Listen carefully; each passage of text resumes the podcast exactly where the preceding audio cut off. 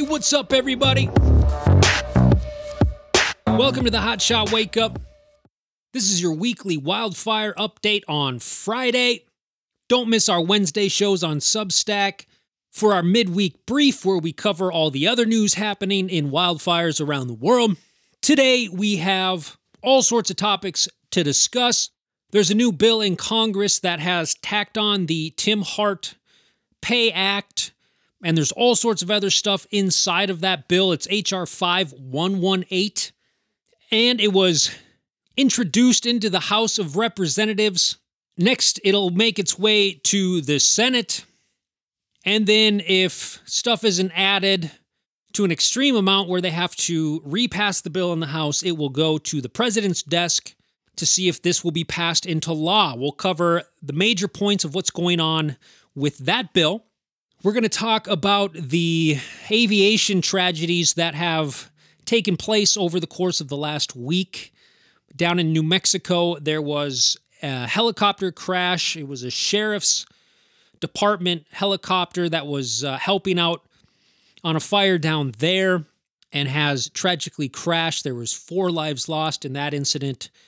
We'll go over what exactly happened down there and discuss the findings that have come out of that so far.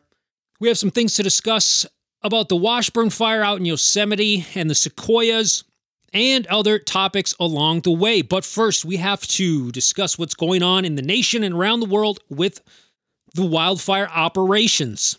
It's been a busy place here on planet Earth for wildfires lately. Over in Europe, there's some major fires happening there. The UK has seen some increased activity. Slovenia had a huge fire just today. It's quite amazing to see the footage and images coming out of that. It's just old Slovenian castles with large pyrocumulus clouds behind them. And even over in Ireland, we are seeing some wildfire activity there with some extreme fire behavior showing itself late into the evening. But first, the United States. Nationally, we are at a preparedness level three. Over the last 24 hours, the United States has seen 133 new fires in the last 24 hours. There are 29 uncontained large fires in the United States, and 99 fires are being managed for resource benefit. This again has increased since last week. Canada has been seeing some activity. British Columbia was busy for a little while. They had some more favorable weather come in. Now, Alberta is starting to see some extreme fire activity, and other territories and provinces are sending people to Alberta. Starting in the Great Basin, Region 4, it's at a preparedness level 3 there. And the big fire this week took place near Salmon, Idaho, and that is the Moose Fire burning in very, very rugged ground. It's 20,648 acres at this point in time. A Great Basin Type 1 team has taken over that fire. They ordered a lot of folks. There's 517 firefighters currently working that fire. And right now, the cause of that fire is undetermined. Locals believe that it was from some campsite, is what I'm hearing. But fire investigators are still working on making sure that that determination is rock solid. This fire continues to burn very, very actively. It's spotting in front of itself, it's making uphill runs. Crown fire through the tops of the trees is being seen. And just yesterday, the column topped out at 24,000 feet. I got an image sent to me from an air attack that was circling the fire and passed along that information and a great aerial view of what was going on. And clearly, this fire still has a life of its own. Now, even though this fire is in the infancy stages of its incident command system, there's a lot getting done. On Division Alpha and Foxtrot, they are chunking in direct line, and they also have found some indirect areas where they are trying to get an anchor on this thing. The other divisions on the fire are continuing to scout indirect line and contingency areas where they can start implementing line construction and maybe burn out to create more containment further out. And this is, as we know in the industry, it's called building a box, and it sounds like they are building a big box for this fire. One of the bigger issues with this fire is it is on both sides of the Salmon River. If you've ever fought fire up in the Salmon Challis, there's a few things you know. It's very, very steep and very, very rugged ground.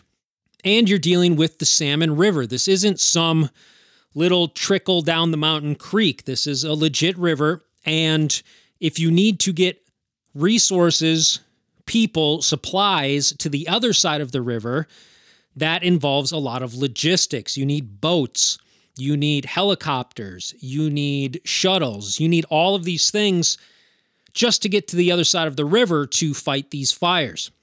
Now that it's on both sides of the rivers, it just adds much more complexity to the logistical side and operational side of trying to get a handle on this moose fire up near Salmon, Idaho. Current cost on that fire is a half a million dollars, but with a Type 1 team now in place, I see that increasing drastically over the next few weeks because this will be a longer duration fire. Also in the area is the wood tick fire. This is a small wilderness fire that's kind of the neighbor to the moose fire. This has been burning for a couple days now. It's, like I said, it's out in the wilderness. They've been kind of monitoring this thing from the air. They have a couple crews that they're trying to insert, but again, with these wilderness fires, there's some logistical issues. They have panhandle hotshots and bitterroot hotshots, kind of analyzing it and seeing what they're going to do with this thing. There seems to not be a lot of great spots to insert crews. If something does go wrong when you're out there, you're in the middle of nowhere and logistically again this becomes a big big issue when you're trying to do something like a medevac or anything you would possibly need just becomes much much harder when you're out in these remote areas so they're assessing a plan and what they're going to do with that fire and idaho basically got very very busy and a huge influx of folks came in just in the last 48 to 72 hours Another area that has had a massive influx of resources is Texas. The southern area is at a planning level three. Texas kind of exploded two days ago. They had a massive heat wave come through. We were seeing temperatures of 116 degrees during the heat of the day. And this was a wide swath across the entire Lone Star State. Texas alone had 21 new fires in the last 24 hours, and it seems like any new start wants to go big once it gets established in that 10, 15, 20 acre mark. It seems like these things just want to take off. Texas pulled in a bunch of Region 3 hotshot crews.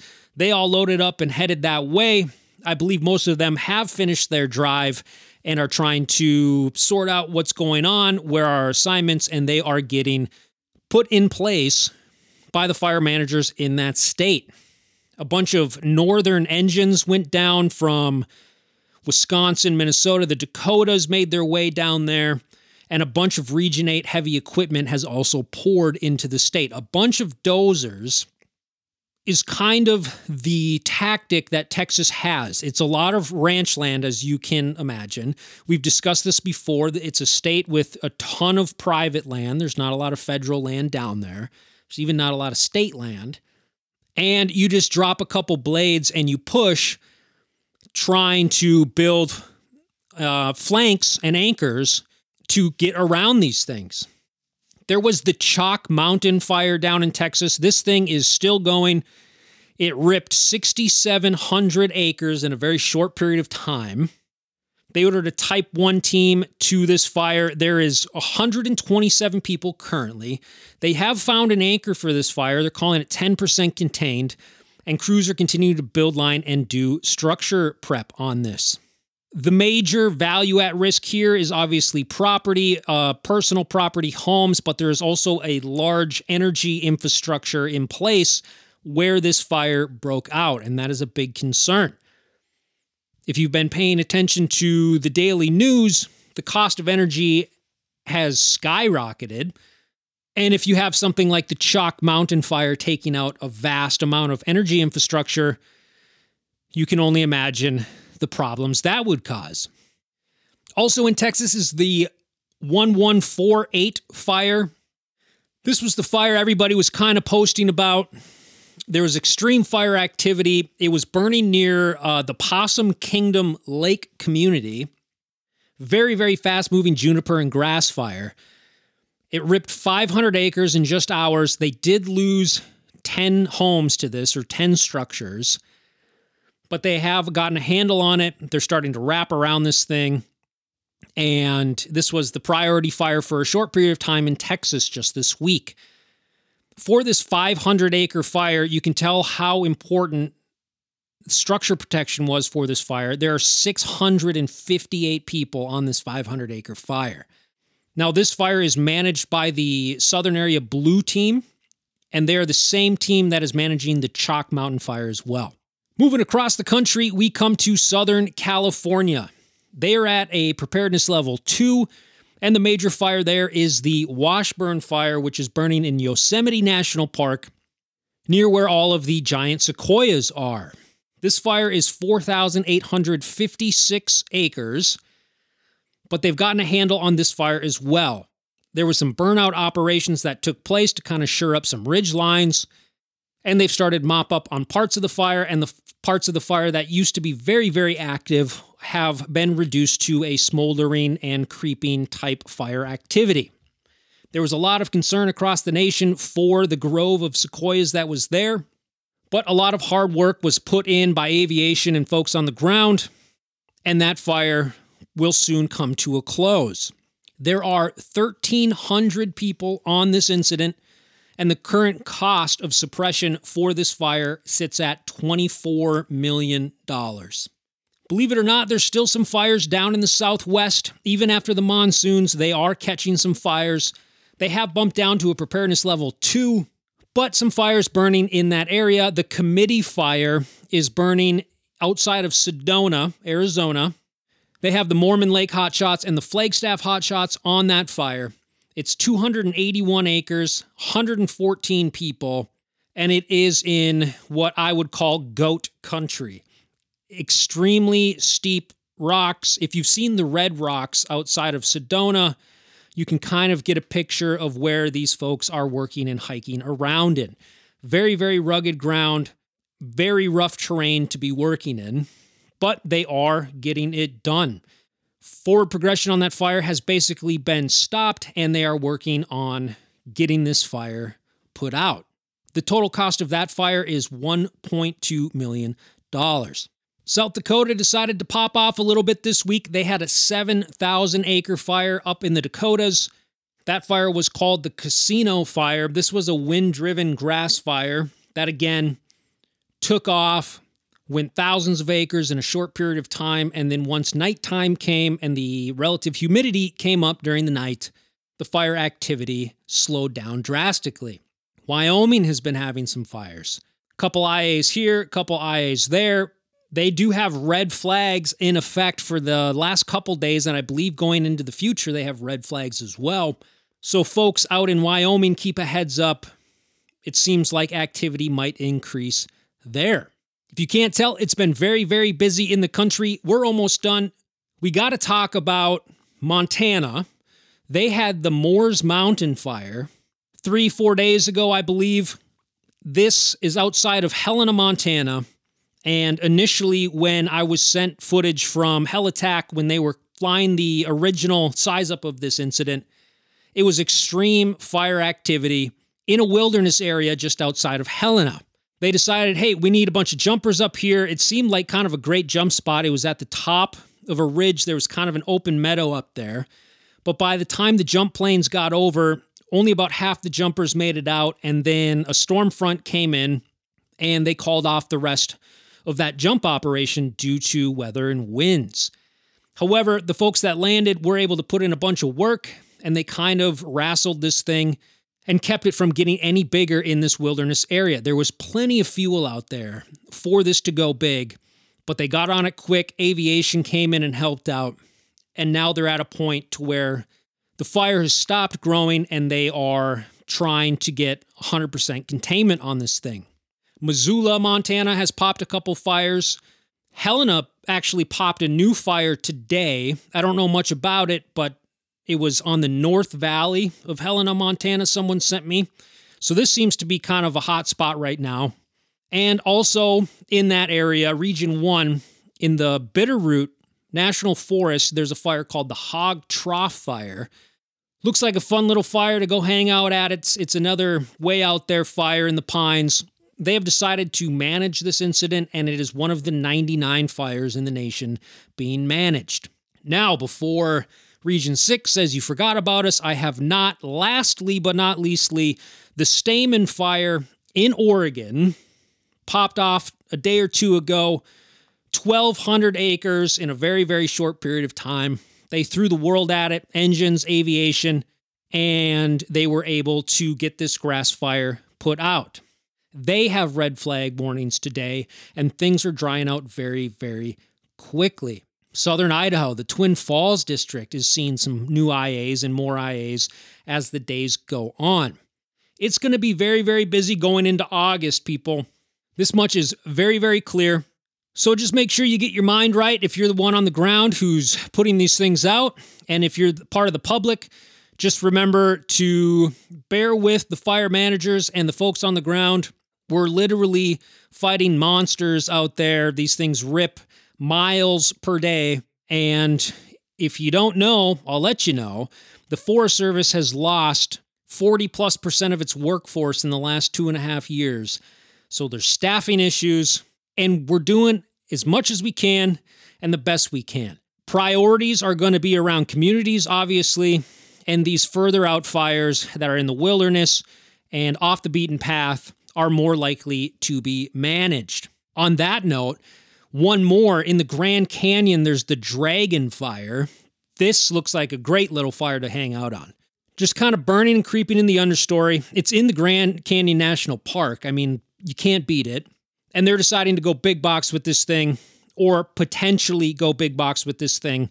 And even though the fire is not that large, under a thousand acres, they are thinking about building a 10,000 acre box and managing this thing as the summer goes on. It sounds like a great, great gig if you're working in that park. That's the operational update. This is the time that we thank our sponsors, and those sponsors are you listeners.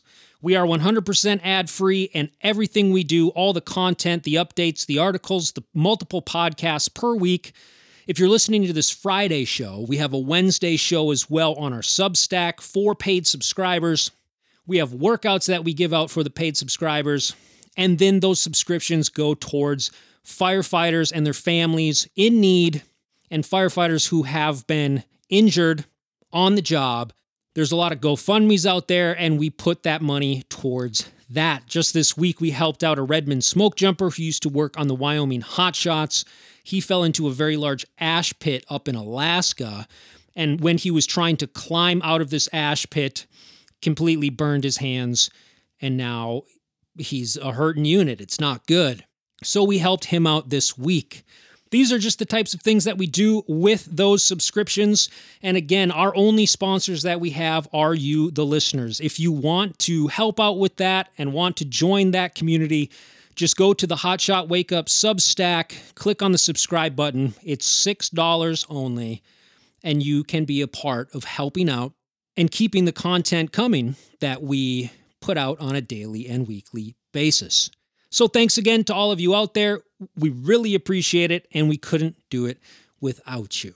Now we'll move on to the news. I have traveled this year over all the United States, through the Alleghenies, the White Mountains, and the Catskills, the Rockies and the Bitterroot Mountains, the Cascades, the Coast Range, and the Sierras.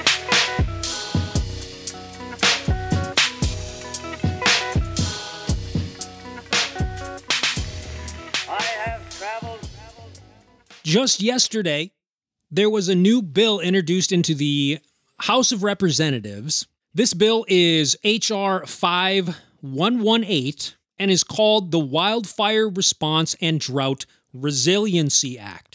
Now, we put out an article on our Substack when this first happened discussing just briefly what is taking place in this bill and where this thing will probably go over the next couple months.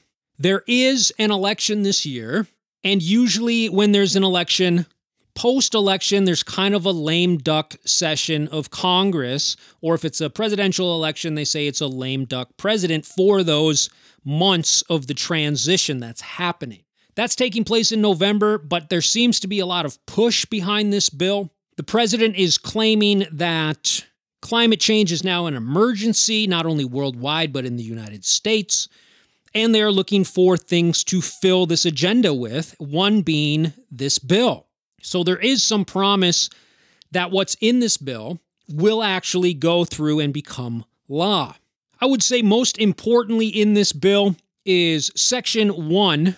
So the very top of this bill, even though it's for drought and water rec- reclamation and all of these things, the Tim Hart pay provision in the Tim Hart Act is Section 1 of this bill. Huge, huge news. Basically, what that does is it resets the pay scale to where, as an entry level firefighter, no one gets paid under a GS6 Step 3. And even though that's the case, there would be a committee formed or some sort of investigation panel that would have to conduct an audit and see if wildland firefighters are being fairly paid if that rate is fair, if it's unfair, what rate should be paid.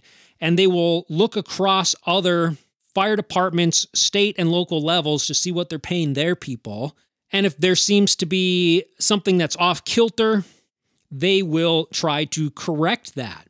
Like I said in the article on our Substack, this is a large bill. There's a lot in it. There is lots of money going towards riparian restoration, water restoration, dam work, because it's a drought bill. But there's a lot in it for wildland fire as well. Another thing that is in this bill is kind of a remake or a re edit of what hazard pay is. Now, I don't know how you folks out there who fill out CTRs feel about this, but I'm sure you've noticed that over the last few years, when it comes to claiming hazard pay on an incident, they have become much, much more particular about how you go about doing that. You can no longer just say working uncontrolled fire line when you write that down in the comments on the bottom of your crew time report or CTR. There's even incidents that will just straight up in briefing be like, this is exactly the wording we want in your comment box for hazard pay. There's one finance gal out there who kept a CTR that I turned in years ago, where when it asked for hazards, I just put, I wrote everything. I wrote falling boulders, falling trees, uncontrolled wildfire, snakes, spiders, scorpions, aircraft, chainsaws, and it was an incredible list. And days later, I went back in the finance office and this thing was pinned up on the board because they thought it was great. But it takes time to write all that out. My point being, you've probably seen kind of not a really a crackdown, but more of like a a tightening of what they want to claim hazard pay. This bill, HR 5118, redoes that a little bit. It says that anyone who is cutting hazard trees, anyone who is doing prescribed fire, anyone who is using a parachute at any time, and a number of other things that they've put into this bill they say you can now claim hazard pay for. Now, the average listener who hasn't worked a lot of wildfire might not know that wildland firefighters don't get hazard pay for prescribed fire. Sometimes you get overtime, sometimes you don't. And this is, they're straight up fires. You're in the woods and the woods are on fire. There's trees coming down around you. And the government says, "Hey, it's a it's a controlled burn, so you don't get any hazard pay for this." This bill would change that. Now, there is one kind of asterisk or there is a caveat to all of this, and that in the bottom of this section, there's a subsection that says fire managers or agency heads can kind of if this all passes, they can kind of pick and choose still if they want to give that out.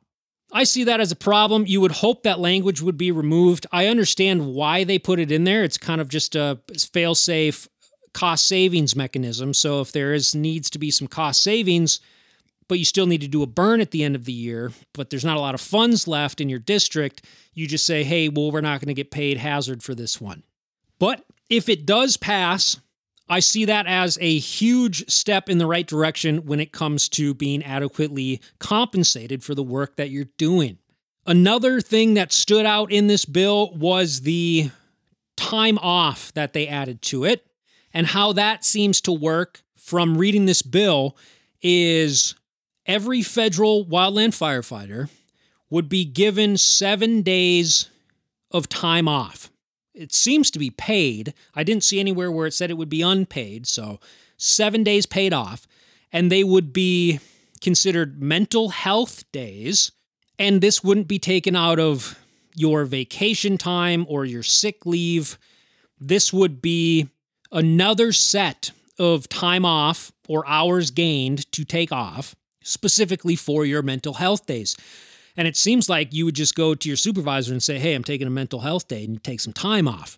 There was an agency that I worked for years ago that this was a thing. It wasn't policy and it wasn't written down anywhere in the in the place that I worked, but there would be the season would end and a lot of us supervisors who were now in the office and the gear's been stowed and the trucks have been winterized and the chainsaws have been winterized and now it's we're creeping into late November, early December, and you have kind of a dead area. It's mind numbing and it's depressing to sit under the fluorescent lights of an office at your desk, taking care of some old fire bills and some other things that you have to do if you're a supervisor. After being in the woods and around fire and sleeping on the ground underneath the stars for the last six or seven months, it's a horrible transition back into the office. I'm sure a lot of you have felt this as well. And where I worked, we would all just be like, yo, I need, I'm taking a day off. And you would call it a mental health day, and we would charge sick, uh, sick leave. If you don't know what that is, we just call it sick. But this was tremendous that our supervisors allowed us to do this and just to charge it as sick leave. But this is a whole new section. You wouldn't have to take it out of your sick leave. You wouldn't have to take it out of your vacation pay a lot of things in this bill. The National Federation of Federal Employees have been pushing hard for stuff like this. Grassroots firefighters, they have been pushing hard for this. And it's great to see more sponsors start to come to these bills. For a while, it kind of had been, you know, a couple junior senators, a couple junior representatives, maybe one or two bigger ones out of Wyoming, if I remember correctly had signed on to these things. But the big thing is they got this into kind of an environmental bill.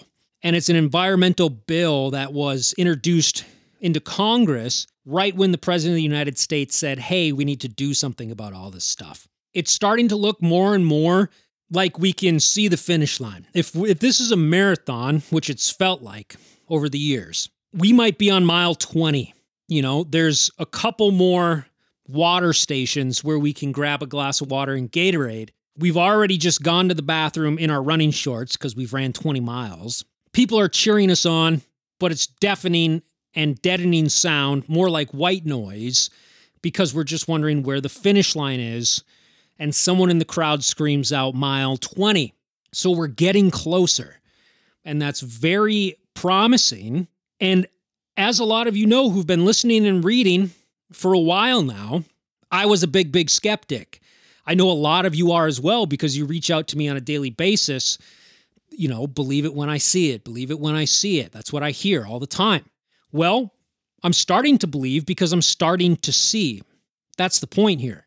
As we move on, reach out to your representatives, tell them to back HR 5118. And if you don't agree with what the bill is, reach out to your representatives and tell them to support at least the wildfire portions of this bill. Like I said, there's a lot in this bill. A lot will probably get taken out, a lot of pork will probably get put in. But now we will see if Congress takes action before the election, which quite honestly is right around the corner, campaigns are well underway. or if this is going to get pushed into the lame duck session into 2023 and we'll kind of start over at that point in time. My fingers are crossed. I'm becoming more hopeful.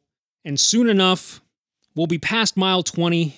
We'll be at mile 24, 25, and then we will see the finish line. And we just have to get through it, even if we collapse and have to crawl.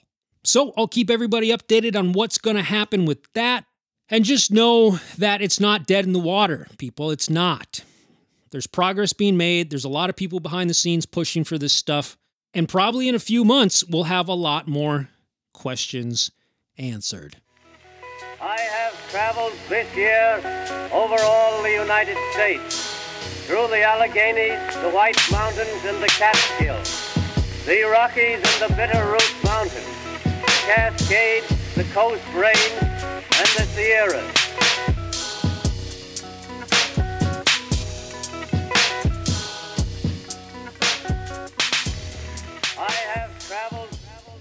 Now, before we get into this next segment, which was going to be on all of these aviation crashes that have been taking place over the last week the one in Portugal, the one in Greece, the one in New Mexico.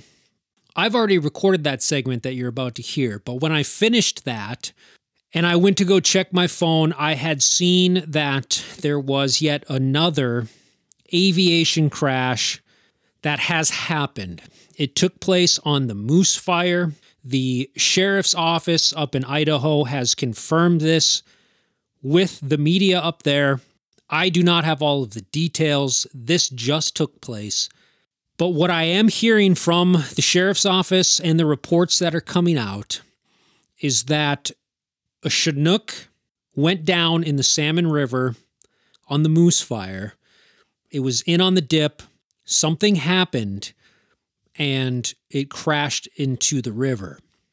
Again, I don't know all of the details. I'm being told someone was saved and that there was some fast work that was done to save this individual out of the river, and it sounds like one person is deceased.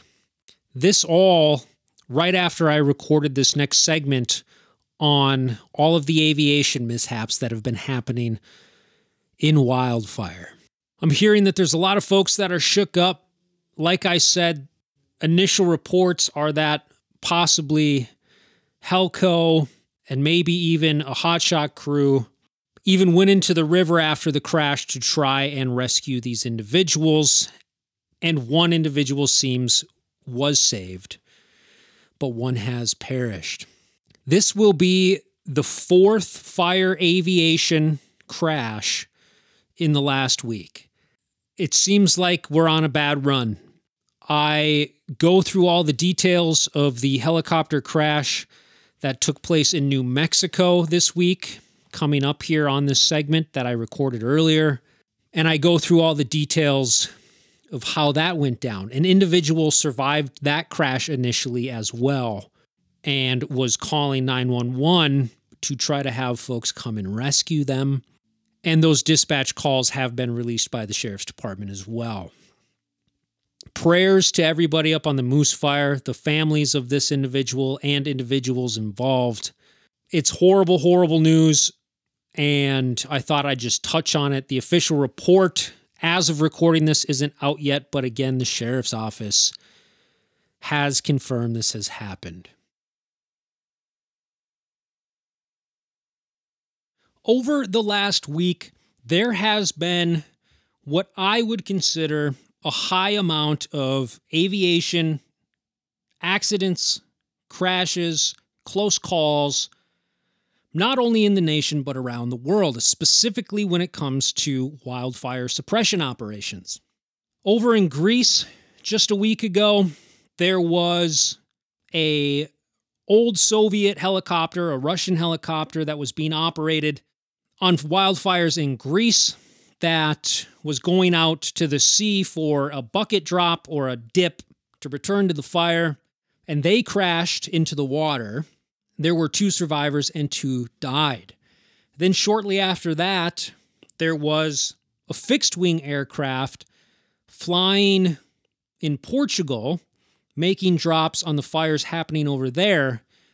And again, tragically, this aviation platform went down. The pilot did die in that case. On the Washburn fire, if you listen to the Wednesday podcast on our Substack, on the Washburn fire, there was some close call incidents where Air Attack called out to dispatch and said, Hey, when we're making our drops or we're going in for our drops, this pyrocumulus cloud is dropping large limbs from trees out of the sky and they're falling in between myself and the tanker. And then just a short time later, some footage came out and some images came out of a tanker that actually had been struck by limbs off of these large pine trees out in the Yosemite National Park on the Washburn fire. Very, very close call. If that gets into a prop, if that gets into a jet engine, you have all sorts of problems. If you crack a windshield, now you have visibility issues. And then earlier this week, there was the tragedy of the Bernalillo County helicopter, Sheriff's Department helicopter, that crashed.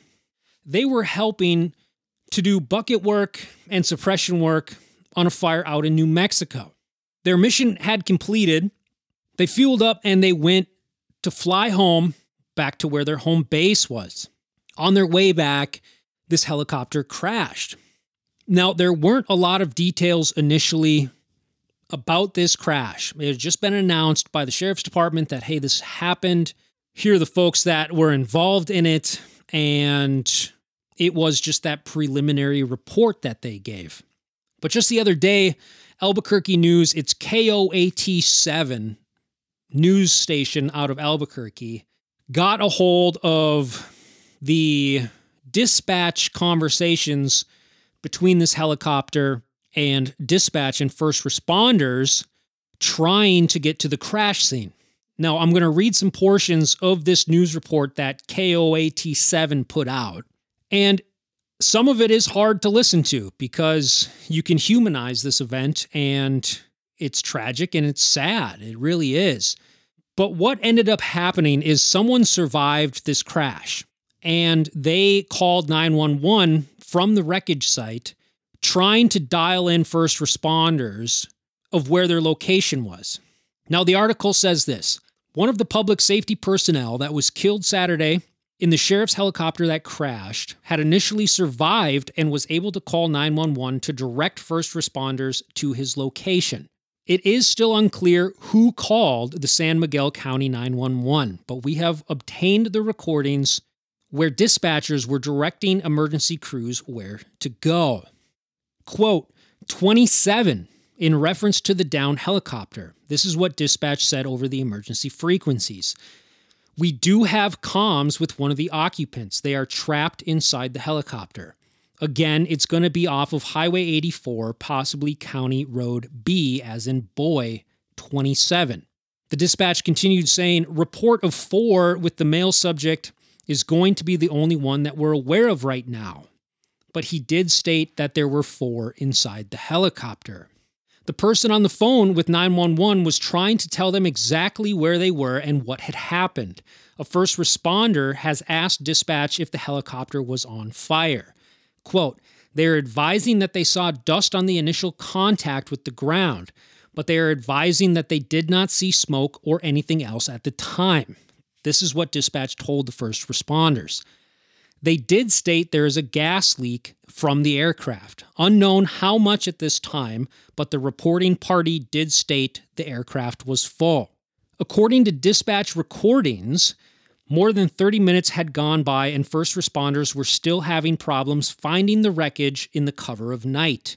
They were losing contact with this initial survivor. I have reporting party on the line, the dispatcher said. Sounds like he's trying to say south, but his words aren't really making sense anymore. Sounds like he's trying to say south.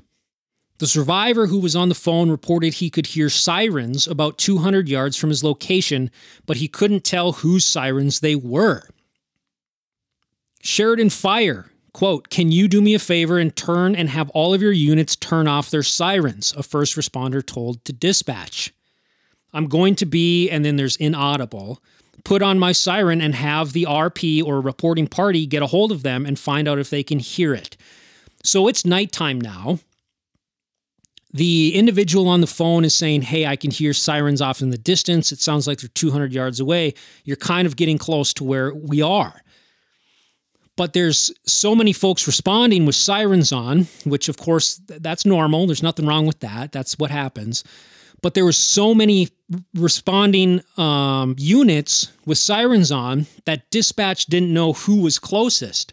So they were trying to have people shut their sirens off and then squawk squawk their sirens one at a time to see if the individual who was on the phone calling from this wreckage could hear the siren and then they could kind of pinpoint in more where this incident was. It's I'm sure there was panic. I'm sure there was all sorts of confusion. It's nighttime now. Dispatch continued to the first responder saying the subject on the line is in a lot of pain and disoriented. First responders were trying to get more information out of the survivor, who asked what direction the helicopter was flying. Dispatch said 10 4, the reporting party is no longer answering. He is on a public service phone. The line is open, but he is not responding or saying anything. Moments later, first responders found the wreckage, but it was too late at this point in time. Be advised, they said over the radio, one of our units has located the downed aircraft. It's going to be 246 unit. Stand by for further updates. It was a state police officer who came upon the wreckage first, and over the radio, it was said that they are advising there is a total of four patients, two unresponsive, and two are 10-7, which is the code over the radio for people who have died or they are deceased. Moments after that, the medical units that were responding said that they were returning to their stations. This is a massive tragedy. You never want to see the, these headlines. You don't want to see these headlines. Folks have reached out to me who are on the fire with these individuals and said, Hey, I was at Helibase right before they took off, or Hey, they were helping our division with bucket work. And there's a lot of people who are shaken up over all of this. Prayers go out to the family and friends of these individuals, to that department, to the sheriff's department. Everybody's thoughts are with you. Don't think that this will be forgotten or thought of lightly.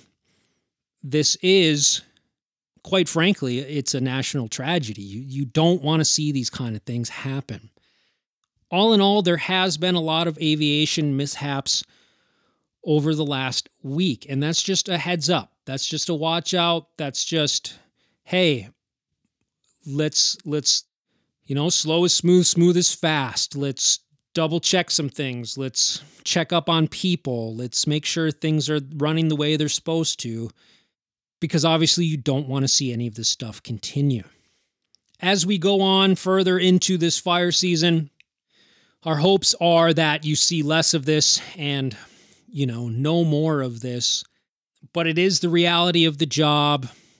And you just hope more families don't have to get this news further along in the season. Again, prayers go out to these individuals' families and friends, and may God bless every one of you. I have traveled this year over all the United States through the Alleghenies, the White Mountains, and the Catskills, the Rockies and the Bitterroot Mountains, the Cascades, the Coast Range, and the Sierras.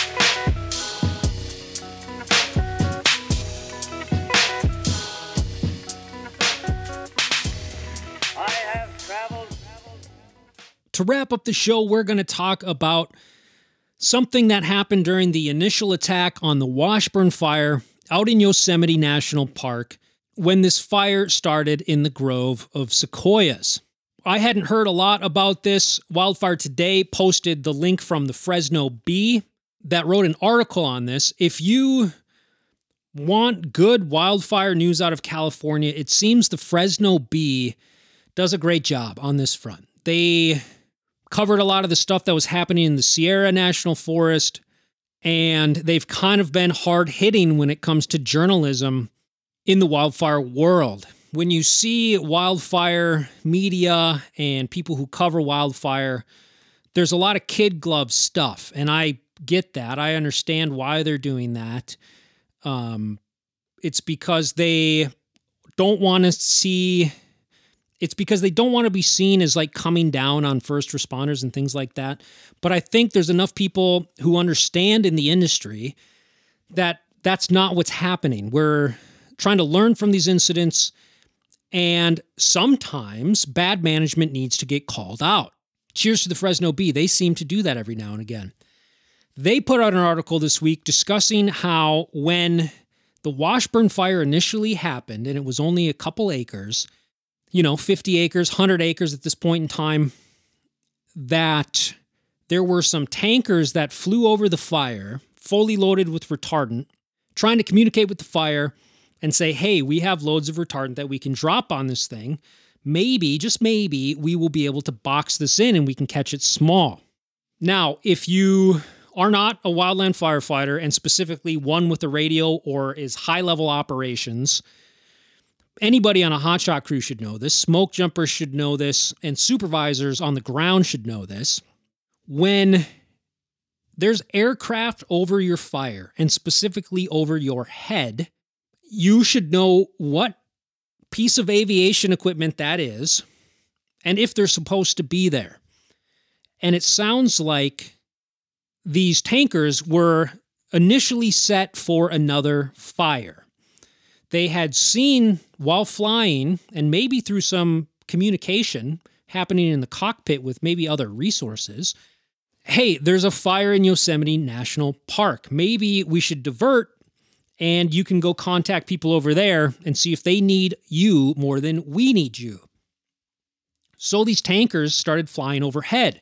The public information officer on the Washburn fire made a statement saying, hey, when they initially came over our incident, we didn't have the air to ground frequencies uh, dialed in, so we were unable to talk to them. And that's the initial reason why we turned them down. Now, in this Fresno Bee article, they discuss that the retardant was turned down, and maybe if they accepted it, they could have caught this thing small. I have a lot of opinions on this stuff because it is kind of abnormal but I do see the benefit in it and why it was done. So the public information officer said, hey, we don't have the radio frequencies for these aircraft. And for that reason, it's a watch out, so on and so forth. They were able to establish communication shortly after they were fl- circling this fire. And again, they asked, we can drop this uh, retardant on your fire and probably catch this thing small. Now, as we talked about in the intro, the Washburn Fire is almost 5,000 acres and some of the most pristine forest in California, if not the United States. The second thing that the public information officer on the Washburn Fire said was, "Hey, we were in the middle of evacuations. There was 450 people in the park at the time the fire started, and they were making sure everybody had got out and we're concerned that hey, if we have tankers drop a bunch of retardant, if you have public citizens get covered in retardant, their cars get covered in retardant, or heaven forbid, it's a it's a heavy drop and you put someone down, maybe crack windshields and some other stuff, you have all sorts of liability and lawsuits coming your way. Thirdly, the fire's report on why they didn't accept these tankers was they were concerned about the amount of retardant that would possibly get into waterways if they dropped where it was needed most, which seemed to be near these drainages. Now, I've been in fire long enough to know that if you really need retardant, your fire managers and people in charge will basically just say, okay, drop it anyways. Especially if you don't have like a secondary or tertiary plan or a ridge line further out that you can use. It's like, all right, well, mark it down. We'll write a report on it, but drop this retardant. Now, would it have made a difference? That's kind of the big question here. And the honest answer, I believe, is we don't know because we didn't get to observe It happen. when retardant was laid down on ridge lines in Division Whiskey and others on this Washburn fire. Over the course of 24 hours, it slowly ate through that retardant line, and they had to lay more stuff down and more stuff down. So, if they initially had dropped with these tankers that volunteered to drop this stuff, it may have just eaten through that retardant line. If you remember seeing the images or footage coming out on this fire, it romped for the first 24 hours. It put up a massive column and it was getting after it. So, would have it made a difference? I'm now leaning towards probably not, but we don't know. Ultimately, it kind of put some people in some tough spots. I understand that these pilots were tr- they were doing the right thing and trying to do the right thing they knew the fire that they were ordered to didn't need them. Another thing is tankers can't land with a full load. It's too heavy. You'll shatter your landing gear and you'll crash on the runway if you try to land with a full load of water or retardant. So you got to punch that load off somewhere. So maybe they were like, hey, there's a new start. We'll hit it there. I'm not placing blame on anyone here. I'm just discussing the events that happened.